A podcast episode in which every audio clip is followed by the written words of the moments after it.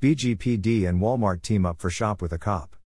On December 3rd, 10th of Battle Ground's finest had the pleasure of accompanying 19 area children on a shopping spree as they bought gifts for their loved ones and items for themselves.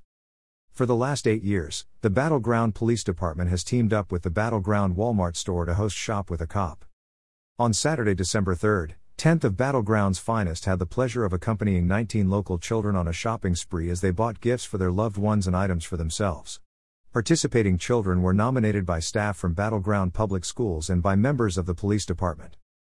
Battle Ground's annual Shop with a Cop would not be possible without the ongoing support of the Walmart Foundation, who, this year alone, provided a $2,000 grant to fund the program. In addition, Walmart supplied refreshments, favor bags, a gift wrapping station, and several volunteers, some even wearing festive costumes. The giving didn't stop there. Battle Ground Senior Citizens Incorporated also donated and volunteered to lend a helping hand at this year's event.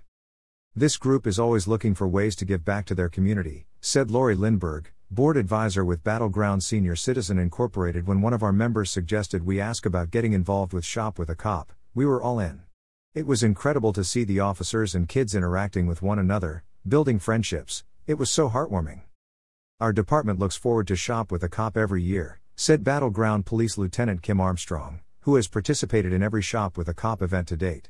This event gets better every year thanks to the support and generosity of our community. To see the kids enjoying themselves and knowing we got to be a part of that joy will be something I will always treasure. Information provided by City of Battle Ground.